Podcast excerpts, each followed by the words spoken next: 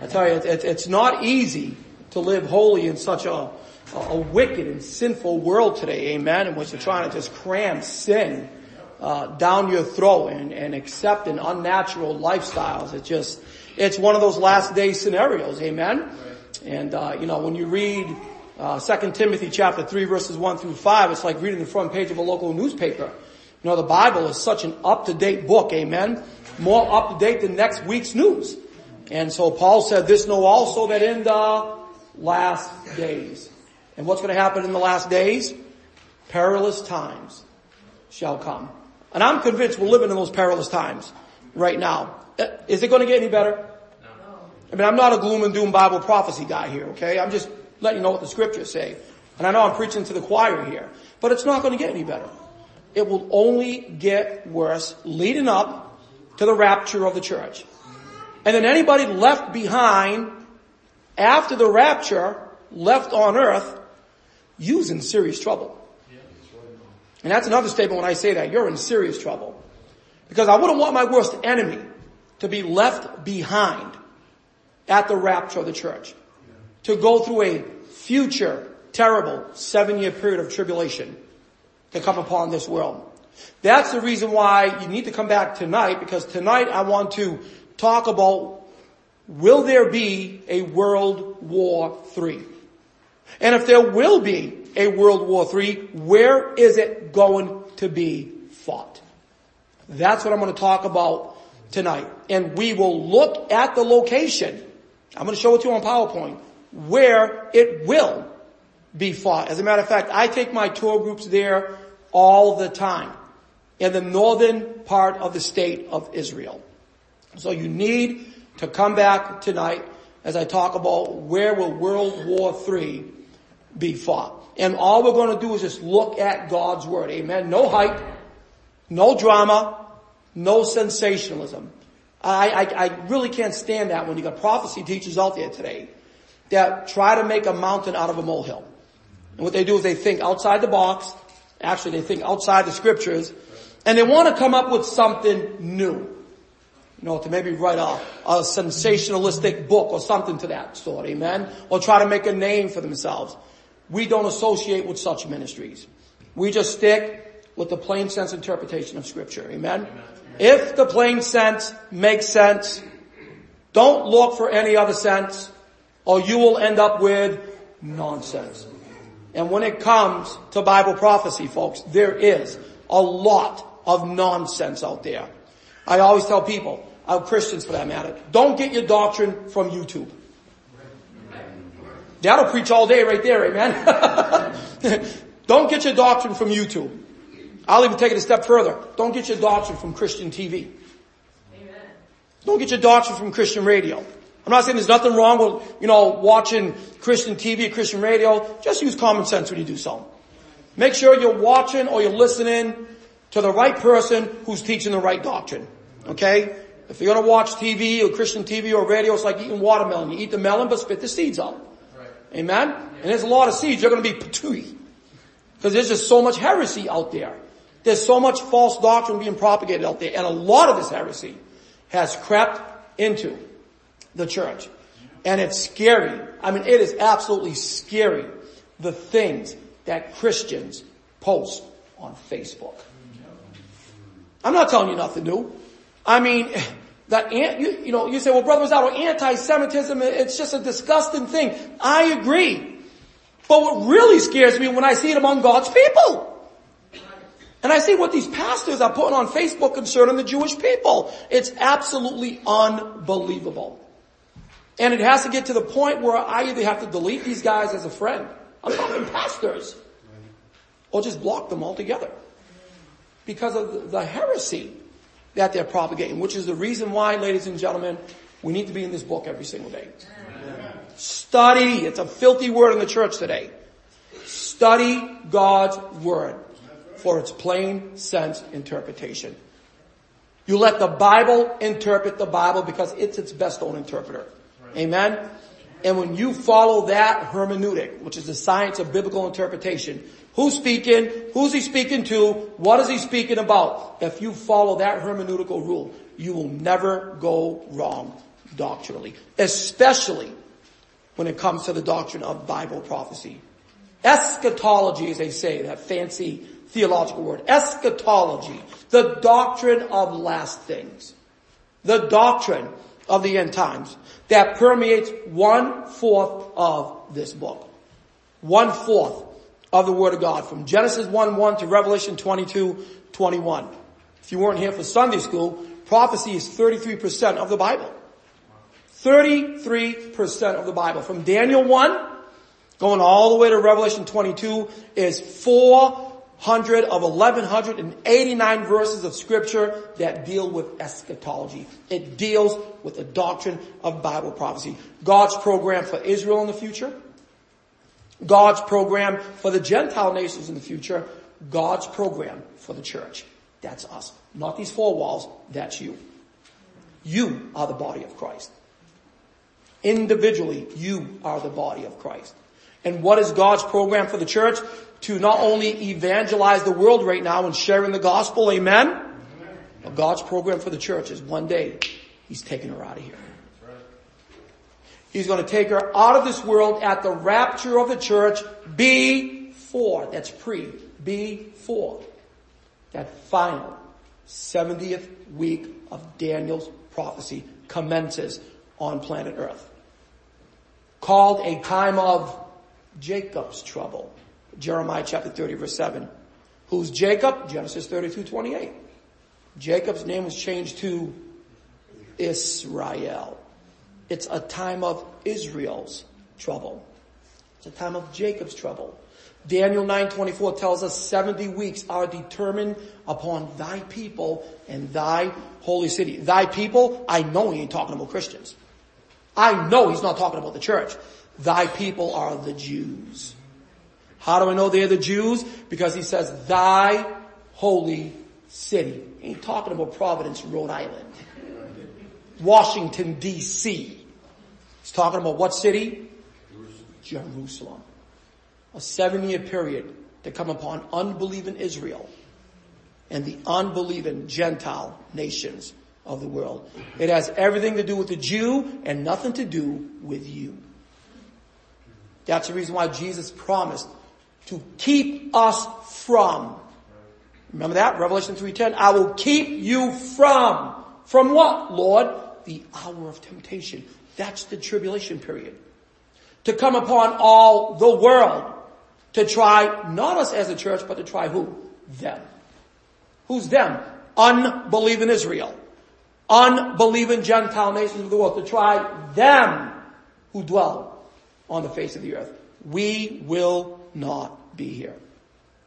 And I believe that we see some very strong indicators in the world today coming out of the Middle East. I've been to Israel 27 times.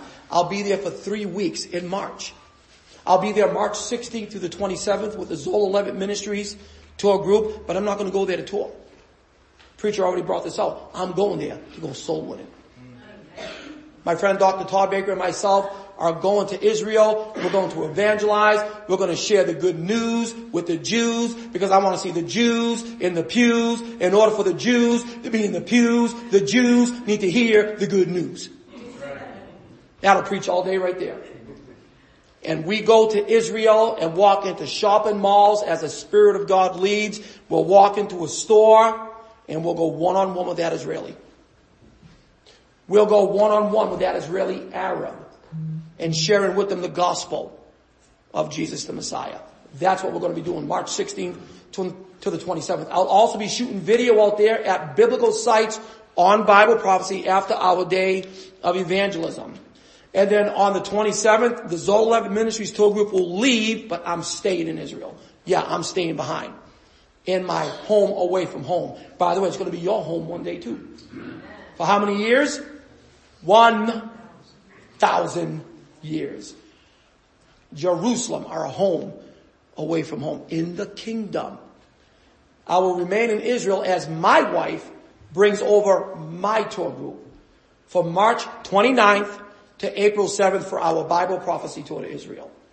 Right now as it stands, I believe we've got about 23, right? About 24 people signed up. We're talking pastors, people from all over have signed up to come to Israel with us. We might have a couple more people, but we do have some seats still available. Not a whole lot, but a few.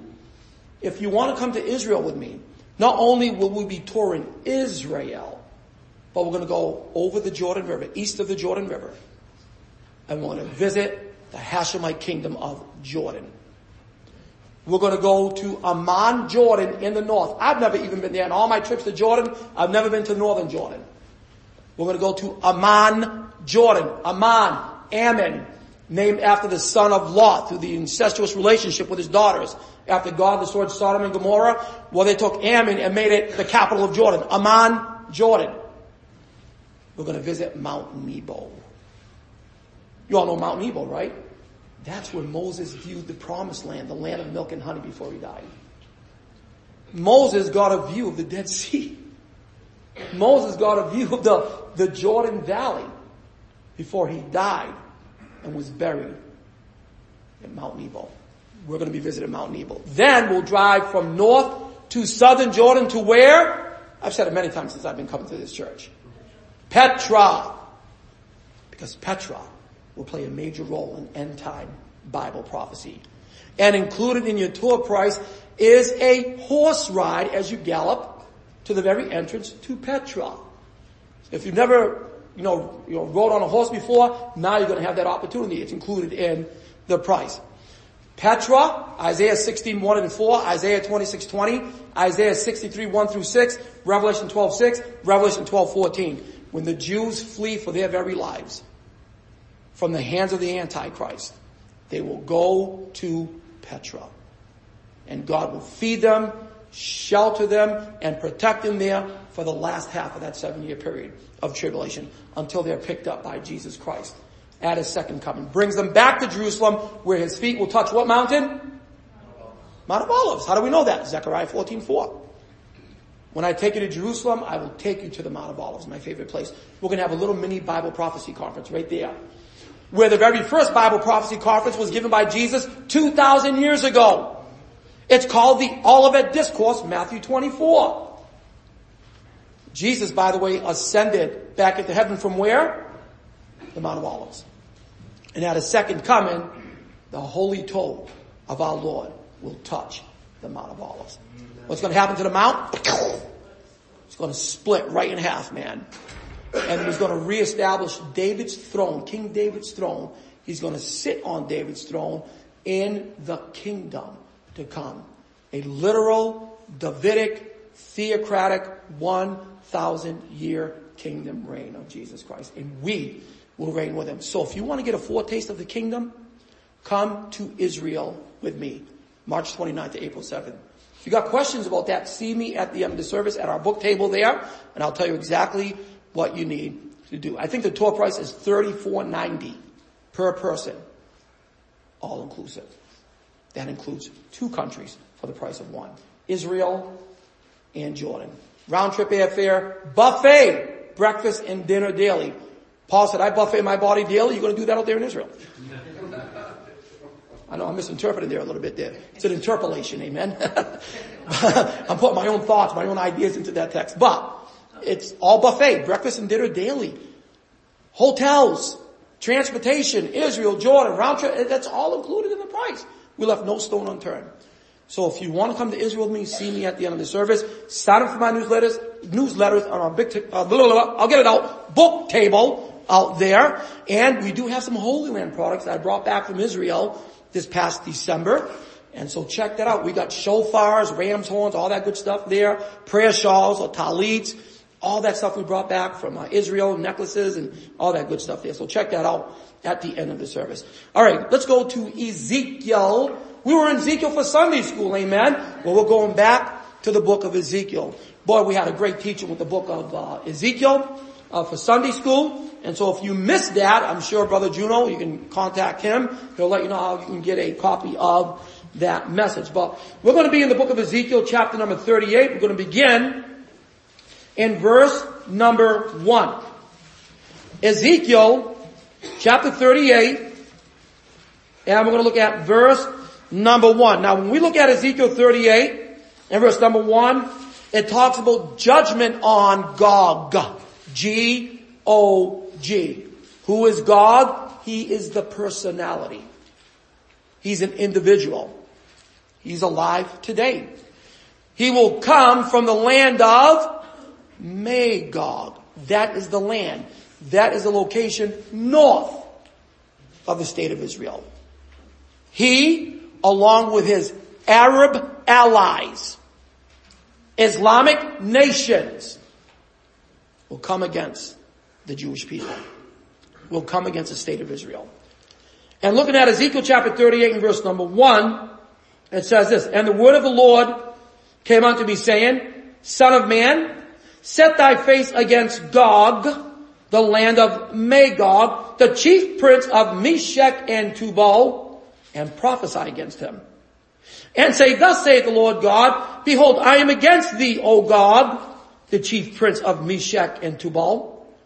And I will turn thee back and put hooks into thy jaws, and I will bring thee forth in all thine army, horses and horsemen, all of them clothed with all sorts of armor, even a great company with bucklers and shields, all of them handling swords. And look who invades with Magog.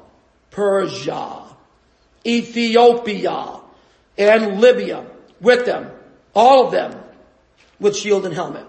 Gomer and all his bands, the house of Togarmah of the north quarters and all his bands, and many people with thee. Let's pray this morning.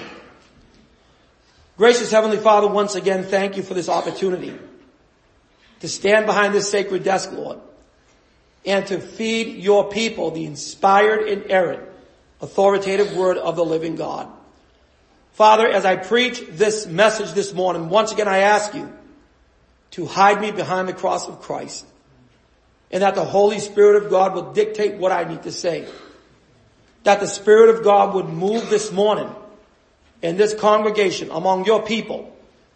That we would have a better understanding of this book we call the book of Ezekiel and what this Jewish prophet had to say as he pre-wrote history 2,500 years ago.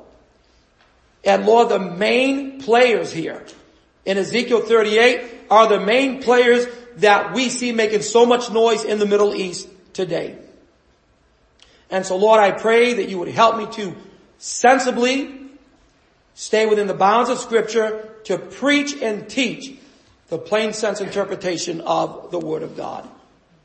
And if there is someone here this morning and they don't have that assurance of going to heaven when they die, the bad news is they're one trumpet sound away from being left behind at the rapture.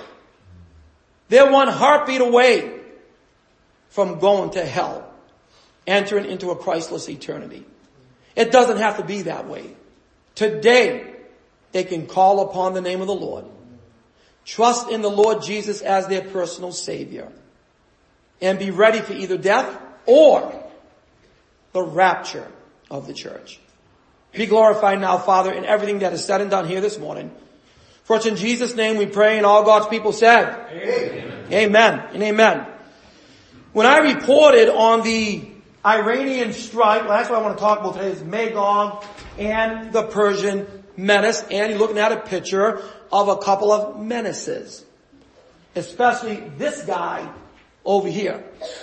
And what they just recently did to our U.S. servicemen in Iraq. So I reported about this, Brother Juno, on my live streaming show on Facebook Wednesday through Friday at around 1 p.m. I, I, I do this live streaming and how this Iranian strike on our U.S. military bases in Al-Asad, Iraq. When that happened, I gave a prophetic perspective from a biblical point of view on my Facebook page. I uploaded the video. This one Christian guy responded to what I had to say. Without giving me any Bible, any biblical backing, all he did was give me his opinion. And this is what he said, and I'm going to read exactly verbatim what he said to me when I responded about what happened there, what, about a week ago now? This is what he said. This theology, talking about Bible prophecy, this theology would have people of Christ hoping and praying for a huge Middle Eastern war in order to bring about the rapture. It's dangerous and frankly not representative of the way of Jesus for his people to be praying for millions to be slaughtered. This guy's saying, we're praying for a mass slaughtering in the Middle East in order to bring about the rapture. Are you praying that? Because I know I'm not. Let me go on. You and I will probably disagree, you think? And that's okay. I still believe we are brothers. I just can't see, I just can't see the God who dies for his enemies rather than harm them, desiring his people to be almost giddy when talking about a war fulfilling a vague prophecy. I challenged him on this. And I gave him so much. I shot so much scripture at this guy, he thought he was at the OK Corral. I gave him three hours to respond. And he never responded. Was Jesus vague in his Olivet discourse when he said, there shall be wars and rumors of wars, nation shall rise against nation, kingdom against kingdom, there'll be famines, pestilences, and earthquakes in diverse places. Was Jesus being vague there? In Revelation chapter 6, when Jesus opens the seals that results in one fourth of the world's population dying, was John being vague in Revelation chapter 6? I don't think so. When, when God dispatches seven angels to blow seven shofars or seven trumpets that results in another one third of humanity perishing in the tribulation period, was he being vague? These prophecies are far from being vague. So all this guy is doing is giving his opinion. Listen, everybody's entitled to their opinion, amen? But when it comes to the word of God, your opinion means nothing. My opinion means nothing. It's what God says in His Word. It's, it's amazing to me today that Christians in general have no clue when it comes to the doctrine of eschatology or an understanding of a, of a theology, he calls it theology, and it is, but this theology permeates at least one fourth of the scriptures. Again, I challenge this guy on it and he never once responded back. Folks, listen, we can't bury our heads in the sand. Uh, you know, as, as born again believers and ignore these prophetic scriptures. And I just think there's just too much ignorance in the church today among believers who treat the doctrine of Bible prophecy with such contempt. I mean, we're looking at the prophecies of Ezekiel, Daniel, and Revelation. They're far from being vague as this individual claims. Listen, Bible prophecy is not hard to understand. It's hard to believe. If you believe it, you will understand it. And how can you understand it? When you do a Revelation 1 3 says, blessed is he that readeth, operate that eye gate there, blessed is he that readeth, when you operate your eye gate, that's how you get information in the back of that cerebellum of yours. Amen? Blessed is he that readeth, and they that hear. That's what we, we, we activate the ear gate. You know, hear the word of this prophecy. Keep those things that are written therein, for the time is at hand. You read, you hear, and it goes into the heart. Amen? By the way, activate that touch gate too by taking down notes. Another way of getting information. I heard a very well-known Bible prophet. If I said his name, you'll know exactly what I'm talking about. But a very well-known nationwide Bible prophecy teacher says, when I teach Sunday school and I don't see people taking down notes, I get angry. That's not the spirit talking, that's the flesh talking. Listen, if you don't take notes, I'm not going to blow a gasket over it. But I would encourage you to take notes, amen?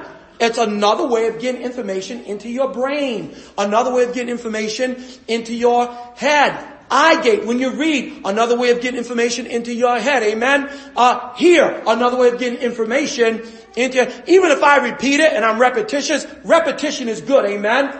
You keep repeating. You know, when I, when I write something down, you know, when it comes to notes, I like to go over those notes 100 times. By doing so, I'm locking it right here. Because I want recall when I'm teaching it to you. So we can't bury our heads in the sand and treat Bible prophecy, folks, with such contempt. Ezekiel, timeline for the Jewish people. Daniel, timeline for the Gentiles. Revelation, a timeline for the church as we taught in Sunday school. And the prophecies in those books, ladies and gentlemen, are far from being vague. When I, when this guy made this comment, it reminded me of 2 Peter chapter 3 verse 5. Peter said, in the last days, for this they willingly are ignorant. Can I give you the August Rosado interpretation of 2 Peter 3 5? In the last days, they'll be stuck on stupid. And that's exactly what we see going on today. It's a willful ignorance of God's Word. Read the Word of God. Study the Word of God. Memorize the Word of God. And don't treat the doctrine of Bible prophecy with contempt. Iran continues to be a menace in the Middle East and no doubt a clear and present danger to Israel as well as to the United States of America. Iran is a harbinger of terrorism. When they're in the streets of Tehran, they shout about the United States, the great Satan. And then they'll shout about Israel, the little Satan. Because the great Satan supports the little Satan. America is the great Satan. Israel is the little Satan according to the mullahs in Iran. Of course, you know, on January the 7th, Iran fired about uh, 10 long-range missiles at U.S. military installations at the Al-Asad, Iraq uh, military base, and they kept their promise of retaliation. Now, praise the Lord, there were no casualties, but you can see clearly where the damage was done. I mean, look right there, uh, right here, right there, damage done there. We see damage done right over here. Why did they do that? Because we took out their number two guy. Qasem Soleimani, responsible folks for killing hundreds of American servicemen and U.S. citizens. It was only, you know, he should have been taken out a long time ago. It's about time that there was a president that said he was going to do what he was going to do and he did it. And he took out a terrorist. Took him out. And yet I don't understand how he got those, these people on the liberal left, they said, oh, how dare you shouldn't have done something like that to someone like Soleimani. This guy has so much blood on his hands, it's not even funny. But yet, Iran said, we're going to retaliate, and they did. And they were bombing the U.S. military installations in Al-Asad, Iraq. Listen folks, Bible prophecy is going to be fulfilled whether you like it or not. Amen? Bible prophecy is going to be fulfilled whether the Christian likes it or the non-Christian likes it. The rapture will, is going to happen not when there's a mass slaughtering in the Middle East as this uninformed guy was trying to say. The rapture is going to happen when God says it's going to happen. Because you don't know the day and you don't know the hour. That's only God's prerogative, amen? Only He knows the day and the hour of when He will send His Son to call His bride out of this world. We're not praying for millions to be slaughtered in the Middle East in order for the rapture to take place. That's just nonsense, amen? It's nonsense. It's just that this guy has no clue of scripture, folks. That's obvious. The rapture is imminent. It is the next main event on God's calendar of events. That's the next main event, folks. 1 Thessalonians 4, 16 through 18. That's a great rapture passage right there. Another great rapture passage, 1 Corinthians 15, 51, 52. But the, the, the Thessalonian passage in 1 Thessalonians 4, 13 through 18. Paul said, for I would not have you to be ignorant, brethren. If Paul was here today, I'd say, Paul, too late. I would not have you to be ignorant, brethren, You know, he says, concerning them which are asleep, those Christians that have died on, that ye sorrow not, even as others which have no hope. For if we believe that Jesus died and rose again, even so also them which sleep within Jesus will God bring with him. For this we say unto you by the word of the Lord, that we which are alive and remain unto the coming of the Lord shall not prevent or precede them that are asleep. For the Lord himself shall descend from heaven with a shout, with the voice of the archangel, with the trump of God, and the dead in Christ shall rise first. Then we which are alive and remain shall be caught up together with them in the clouds to meet the Lord in the air. And so shall we ever be with the Lord. Wherefore comfort one another with these words. Why would Paul say comfort one another with these words? We're not going to be here, man. We're out of here, amen? Before the tribulation period. That's why Jesus said in John 14, 1, let not your, your heart be troubled of, if we're going to be on the earth in the tribulation period, your heart better be troubled. Call up Jim Bakker, order some survival supplies. He's a post-tribber anyway. He says you're going through the, all seven years of the tribulation period, he said. All seven years of it. So, if you want to try to survive it, order my survival gear. They did that with, uh, what was that, a Y2K? Remember Y2K? Man, these prophecy guys were, were, I mean, they were raking it all the way to the bank, man. Selling fear and, you know, your money's gonna disappear and all this stuff, planes falling from the sky, the, all the computer systems of the world are going to fail. You need to buy survival gear, porta potties, dry food, this and that. I mean, it was absolutely crazy. And when January 1st, 2000 came, there wasn't even a stinking glitch. But man, those guys went laughing all the way to the bank. That's sensationalism. That's what you need to avoid. If you see these guys on YouTube or on TV with this type of sensationalism, Brother August Rosado's advice to you is ignore them. Stay away from such individuals. They're not prophets, but they are prophets. You know the play on words there. They ain't prophets, but they are prophets. That is the next main event. No signs precede the rapture.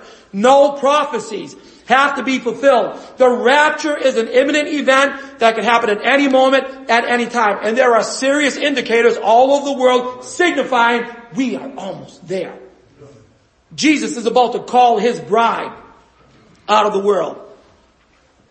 Then when we read Ezekiel 38 in verse number 5, it refers to Persia. Persia will join Gog and Magog in attack on the state of Israel, maybe sometime after the rapture, and maybe even before the tribulation period. The Bible does not give us a timeline for this attack, and I've heard many postulations as to when this is going to happen. It could happen before the rapture. It could happen after the rapture. Maybe even the first half of the tribulation period. We don't know that. If I had to give you my sanctified speculation, it would probably happen after the rapture, maybe even possibly before the tribulation. And I'll explain why in just a few moments. But Ezekiel says Persia, along with Ethiopia, Libya, all of them with shield and helmet will join Gog, Magog, Meshech, Tubal, Gomer, Togarmah to attack the Jewish state of Israel. And you're looking at, again, a, a satellite image of the Middle East. Here we have the state of Israel there, no bigger than the state of New Jersey. And then we see the attack coming from the north. These two countries coming from the north. An attack coming from the east. An attack coming from the west. An attack coming from the south. All these guys are mentioned, ladies and gentlemen, in Ezekiel's coalition. Okay? Magog, as I said if you weren't here for Sunday school, Magog was the son of Japheth, the son of Noah, uh, Genesis chapter 10, verses 1 through 3. When Magog broke away from his family, according to the Jewish historian Josephus Flavius, Magog settled north of the Caspian and Black Seas. And what nation is north of the Caspian and Black Sea today? Russia! Now could Vladimir Putin be the Gog individual? I don't know. Could be a possibility, but I could be wrong as well. We don't know. All I know is Gog comes from the land of Magog and he will lead that attack. Then Magog's brothers, Meshech and Tubal, Ezekiel 38 2, Gomer Ezekiel 38 6, they will also attack. And by the way, Josephus says, Meshech, Tubal, Gomer, Togarmah, they settled south of the Caspian Black Sea. What country is south of the Caspian Black Sea today? When I was at the Istanbul airport waiting for a flight to Israel, in Turkey by the way, there was a replica of an ancient Turkish map there. And you know what I saw on that replica of that ancient Turkish map? Turkey in ancient times. Meshech, Tubal, Gomer, Togarmah. Make up what is today the Islamic State of Turkey. With a radical president, Tayyip Erdogan, who just sent troops over to Libya. Ezekiel 38 5 will also join in the attack, along with Ethiopia, Sudan, and Somalia will all ally together to invade the Jewish state of Israel. Persia attacking from the east, Magog from the north, Meshech, Tubal, Gomer, Togarmah from the north, Ethiopia from the south, uh, Libya from the west will all attack, ladies and gentlemen, the Jewish state of Israel. And we see the early fruition of this going on right now. And again, if you weren't here for Sunday school, I told you this. In 1936, Persia changed their name to Iran. And Iran means land of the Aryans. Why? Due to Nazi influence when Nazi officials visited Persia in 1936, encouraged them to change the name. What Adolf Hitler said. The only religion I respect is Islam. The only prophet I admire is the prophet Muhammad. When this guy sent officials over there to Persia, he says, listen guys, we're on the same page here. We both have a goal. And that goal is to kill all the Jews. We'll kill them in Europe. You go and you kill them in the Middle East. That's why this evil individual had such an affection for Islam. You know what Islam means? Submission. Either you convert or submit, or you die. You either die, or you pay a very heavy tax to Islam, or convert. Those are your only choices. Now, you know, it, it's interesting because, let's see if we can get the next slide here. I don't know why it's sticking like this here. Come on. Brother, can you transition up there? I'm not sure, I'm not why it's, it's sticking over here now. There you go. President Donald J. Trump said that if Iran attacks U.S. military installations, which it did, he said, we're going to hit 52, keep that number in mind, 52 Iranian sites and destroy them.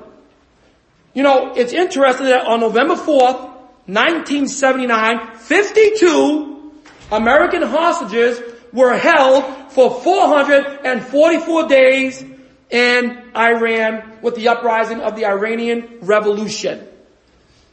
And when Iran threatened to attack us, and they did attack us, President Trump ordered uh, a B-52 bombers en route from the Barksdale Air Force Base in Louisiana to Diego Garcia, an island air base in the Indian Ocean located only 2,300 miles south of Iran's southernmost tip. Also deployed, United States Air Force launched an astounding, an astounding 52 advanced fighter jets in quick succession from an Air Force base in Utah in the face of this Iranian threat against U.S. forces. Now, how many of you have heard of Hebrew gematria? Okay? In other words, there are 22 letters in the Hebrew alphabet, right? Every letter has a numerical value. Aleph, Beit, Gimel, Dalet, Hey, Vav, Zayin, Chet, Tate, Yod, Kaf, Lamed, Mem, Nun, Samek, Ayin, Pei, Tzadi, Kof, Resh, Shin, Tav. Those are the 22 letters in the Hebrew alphabet. And every letter, ladies and gentlemen, has a numerical value to it. By the way, When you read Psalm 119, that whole chapter of Psalm 119, the whole chapter corresponds to the 22 letters of the Hebrew alphabet. Or as they say in Hebrew, the Aleph bet. So when you read Psalm 119, you see how that chapter corresponds to the 22 letters of the Hebrew alphabet. So since we're talking about Ezekiel 38, we are talking about, now there's a Hebrew word up there. You always read Hebrew right to left. So we have Mem, Gimel, Vav, Gimel. That is Magog in Hebrew. Magog or Magog. Mem has the equivalent of the number 40. Gimel 3, Vav 6, Gimel 3. So when you add those Hebrew letters up, what does it come out to? 52. I'm not saying there's a prophetic connection to that number because I don't want to dramatize here, okay? I just find it interesting that you hear this number 52 coming up from all these military analysts in the United States, and yet Magog has the equivalent of Mem, has the M sound, Mem 40, Gimel 3, Vav 6, Gimel 3, 52 ladies and gentlemen. 52 is the numerical value of Magog. I find that to be pretty interesting. And as you well know, Russia is very, very tight with her Arab allies. You're looking at three dangerous individuals up on that screen. They're all sworn enemies, not only to the United States, but to the state of Israel, especially to the state of Israel. Let's refer to them by their biblical names here. Persia, Ezekiel 38, 5. Meshech, Tubal, Ezekiel 38, 2. Gomer, Togarmah, Ezekiel 38, 6. Gog, Magog, Ezekiel chapter 38 and verse number 2. Hassan Rouhani, the president of Iran, Tayyip Erdogan, the president of Turkey, and Vladimir Putin, the president of Russia. And yet those guys are all holding hands. What are they, what are they telling the world? We are allied together. They're already conducting war games out in the Mediterranean because they want to send a clear message to the United States and especially to Israel. You attack any of our allies, we are going to respond with our military. I believe, folks, that we see the early fruition of Ezekiel's prophecy coming to pass here. Turkey just sent troops, as I said, over to Libya. I'm talking major players, folks, in light of biblical prophecy. However, Ezekiel says they will one day be destroyed. Where? Look with me in the next chapter, Ezekiel 39, 4. Ezekiel chapter 39 and verse number 4. Actually, I'll, I'll begin in verse 1. This is now the destruction of Magog and her allies. In Ezekiel 39 and verse 1 it says, Therefore thou son of man, prophesy against Gog and say, Thus saith the Lord God, Behold, I am against thee, O Gog, the chief prince of Meshech and Tubal. I will turn thee back and leave but a sixth part of thee and will cause thee to come up from the north parts and will bring thee upon the mountains of Israel and I will smite thy bow out of thy left hand and cause thine arrows to fall out of thy right hand. Thou shalt fall upon the mountains of Israel, thou and all thy bands and the people that is with thee. I will give thee unto the ravenous birds of every sort and to the beasts of the field to be devoured. Thou shalt fall upon the open field, for I have spoken it, saith the Lord. How does that commercial go? When E.F. Hutton speaks, everyone listens. Guess what? When God speaks, these nations are wiped out. Notice it says, I will leave but a sixth part of you. Know what that means?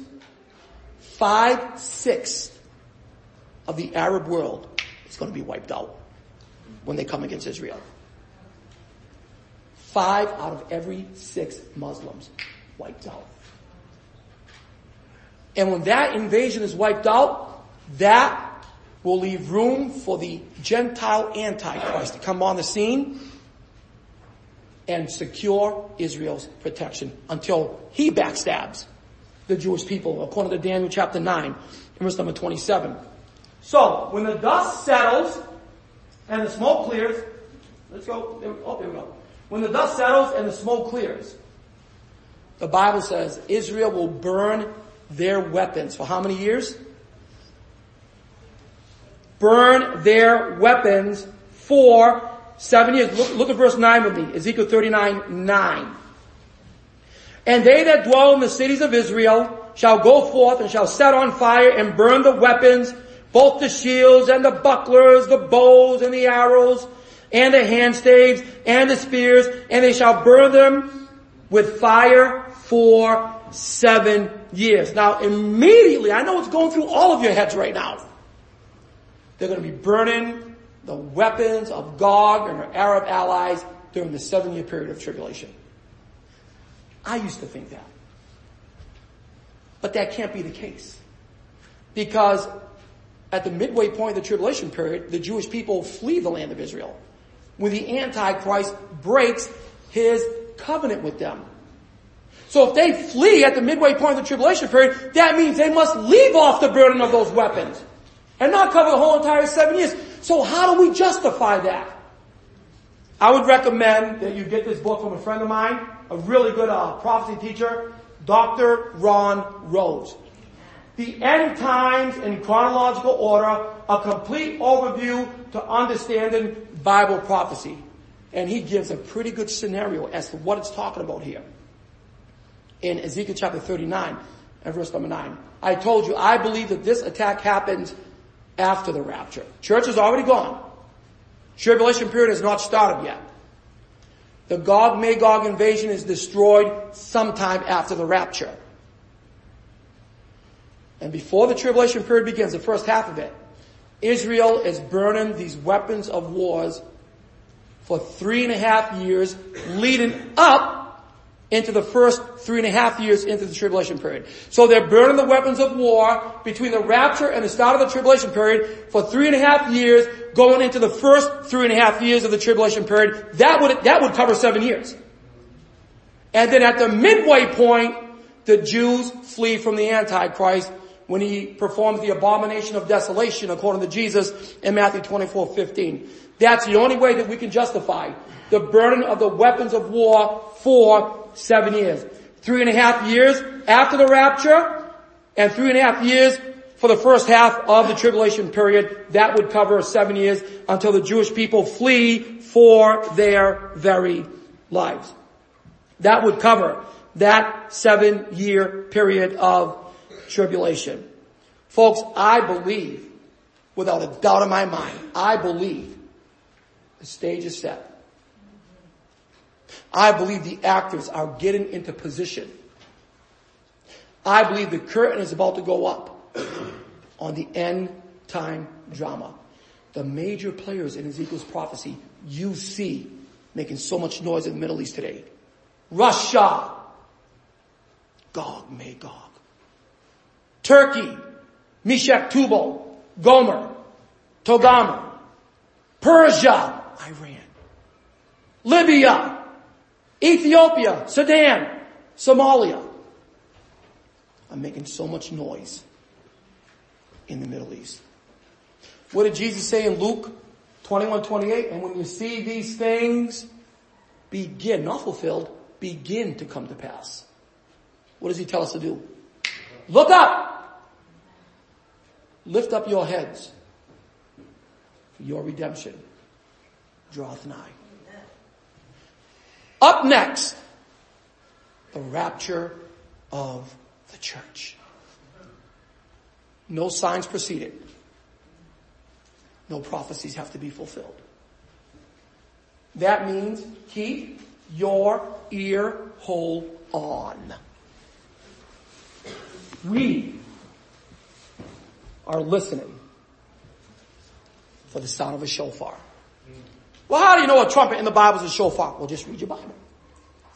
Joshua chapter 6 verses 4, 5, 6, 8, 13, five times it says, the priest blew the trumpet of ram's horns. That's what I have on my table. I brought back from Israel. Ram's horns. How do you say ram's horns in Hebrew? Say it loud. Shofar. so good. shofar. It, uh, this is a Yemenite shofar. It's a little bit bigger, a little bit longer. But we're going to hear the sound of a shofar. It'll be so loud, all the dead in Christ will rise first. Then we, which are alive and remain, caught up together with them in the clouds to meet the Lord in the air, and so shall we ever be with the Lord. Wherefore we are told to comfort one another with these words.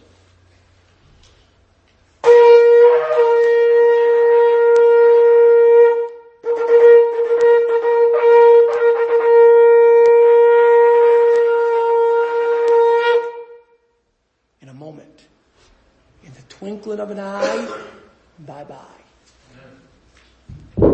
We're out of here. He's going to take us to the Father's house and we will forever be at the side of Jesus Christ. In heaven for a brief seven year stay. So August, what are we going to be doing in heaven for that brief seven years? Uh, the Bema, judgment seat of Christ. Uh, the marriage, be a beautiful Jewish wedding up there. and then the marriage feast. And we have our fill at that heavenly buffet. We get on white horses. We follow Jesus Christ back to planet earth at the end of the tribulation period on earth. He'll destroy the Antichrist, the false prophet, throw them in the lake of fire. Satan's bound in the bottomless pit, and he will establish a kingdom from Jerusalem for 1,000 years. Amen. Woof! Doesn't get any better than that, amen? amen. It's enough to make a Methodist say, I'm a fundamental Baptist. Glory. At the end of the 1,000 years, Satan's loose out of the bottomless pit. Why? Because God said so. He'll try one final time to overthrow the kingdom of Jesus, and as usual, he'll fail. And then Revelation 20 verse 10 says, and the devil that deceived them was cast into the lake of fire and brimstone where the beast and the false prophet are and shall be tormented day and night forever and forever. So whenever that lousy devil reminds you of your past, you better remind him of his future. He's going to be thrown into the lake of fire. Then there'll be the new heavens, the new earth, and then a new Jerusalem will come down. Heaven comes to a new earth, a new renovated planet earth. And then eternity will begin for you and I with Jesus Christ, with God the Father, God the Son, God the Holy Spirit. Our loved ones that have gone before us, eternity will begin for us. Why would you want to miss out on that? Hmm. Get saved today. Trust in Jesus Christ as your Lord and personal Savior and be ready for that glorious event.